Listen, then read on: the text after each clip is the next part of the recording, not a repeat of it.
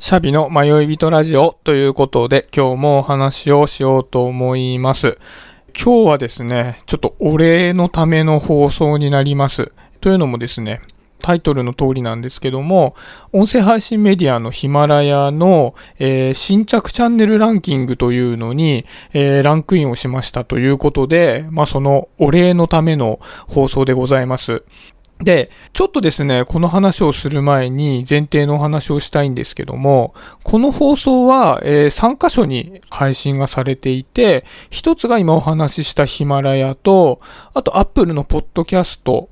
もう一つが Spotify。この三つに放送がされているんですけども、これは、あの、母艦のヒマラヤというところを私はメインでやっていて、その配信を、え Apple Podcast と Spotify に連携しているっていう形になってます。なので、もし Spotify や Podcast で聞いている方がいたら、ヒマラヤってなんだっていう感じになるかもしれないんですけど、このチャンネル自体が、えー、ヒマラヤというところに投稿されていて、放送されているというお話ですね。もし、Spotify や Podcast で聞いている方で、ヒマラヤというアプリをご存知ない方がいたら、すごくいいアプリなので、ぜひダウンロードして、えー、いろんな放送を聞いてみてほしいなと思います。はい。で、その上でですね、あの本題に入ろうと思うんですけども、実は今日ですね、この新着チャンネルのランキングっていうのが、ヒマラヤの、ま公式のサイトとアプリでできたんですね。今までは新着チャンネルランキングっていうのはなかったんですが、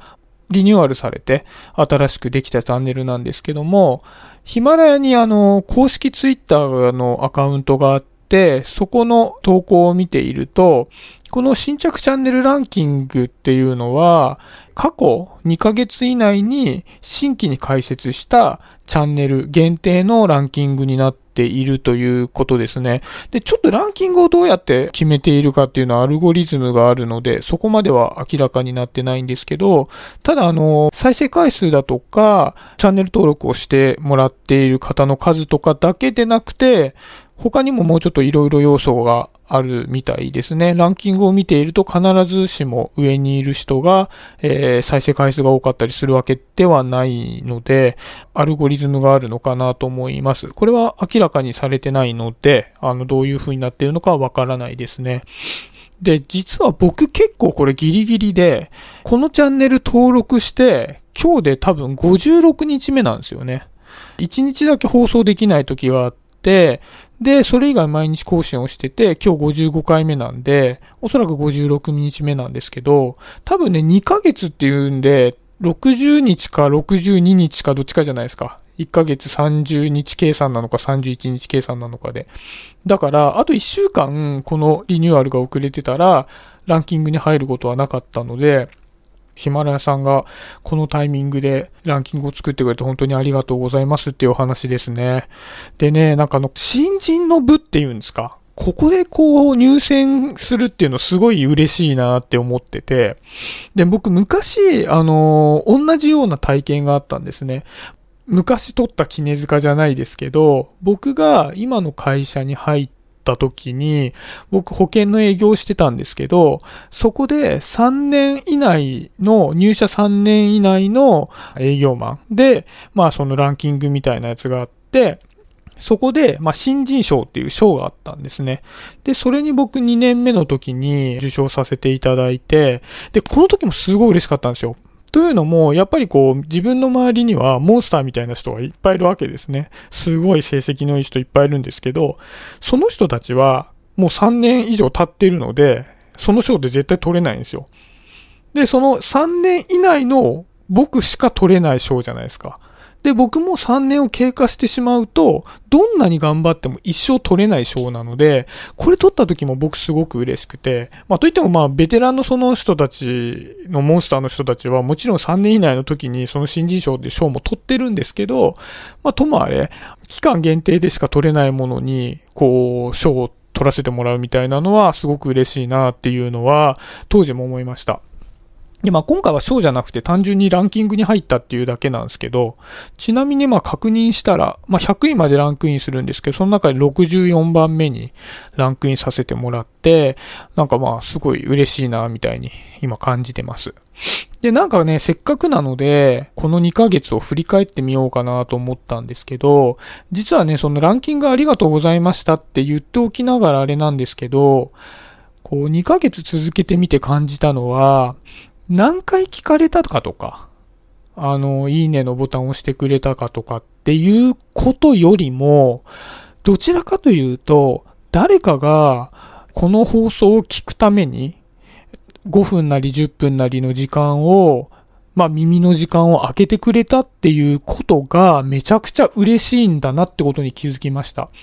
ま、どうしてもあの、SNS とかをやってると、いいねが何個ついたかとか、リツイートが何回されたかとか、あとはフォロワーが何人いるのかとかって結構気になったりするじゃないですか。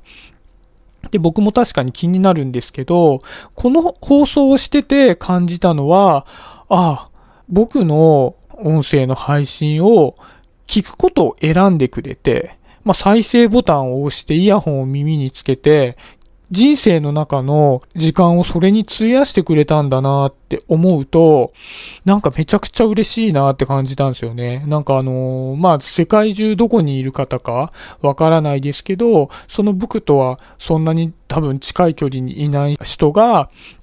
うん、何がしかの時間を空けてくれて、僕の声を聞いてくれているってなんかめちゃくちゃ繋がってる感じするじゃないですか。で僕どうしてもね、こう人と繋がってる感っていうのを感じにくい人間なので、そこがね、すごく僕がそれによって救われたなっていう感じがするんですよね。なんか、ああ、そうなんだ。こんな僕でも時間を取ってくれる人がいるんだなっていう風に、うん、感じられましたね。で、えっと、僕1回目の放送に自己紹介の放送をしたんですけど、その時に私はこの放送に対してヨタ話をしますっていう言い方をしたのを覚えてるんですね。で、このヨタ話っていうのをどういうつもりで言ったかっていうと、僕継続するのがめちゃめちゃ苦手なんですよ。で、めちゃくちゃ苦手だから、今回この放送するにあたって、僕は、ま、あの、毎日続けることっていうのだけを目標にしたんですね。その他は何でもいいと。とにかく毎日続けようっていうことを目標にしてやってきました。なので、例えばですけど、他の今の YouTuber さんとか音声配信してる方って、まあ、いろんな専門家の方もいらっしゃるじゃないですか。ヒマラヤの中でいつも上の方にいるのは竹中平蔵さんの、まあ、放送ですけど、あんなのなんかものすごく聞いてるとあ学びになる放送ですし、まあそういうこう、聞いてると知見になるようなことって動画とかね、音声聞いてるといっぱいあると思うんですけど、そんな中で僕は非常にハードルを下げまくって、何でもいいから毎日話すっていうやり方をしてるものなんですね、この放送は。それを言ってしまえば、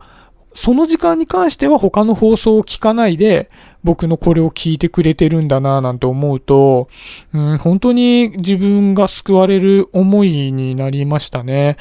はい。なんでね、あの、まあ、これからも毎日できる限り続けていきたいなと思うんですけど、はい。まあちょっと今日の放送はね、何かの話をしようというより、まあありがとうございましたってことが言いたいだけの放送なので、まあね、そんな中で僕が2ヶ月やってみてこんなことを思いましたよっていう話をさせていただいたという感じですね。まあ、最後に、あのー、この放送を1回でも1分でも聞いていただいた方、あの、皆さん本当にどうもありがとうございました。はい、これからも、あの、精進して放送していこうと思っております。そんなところで今日は終わりにしようかなと思います。今日もありがとうございました。シャビでした。バイバイ。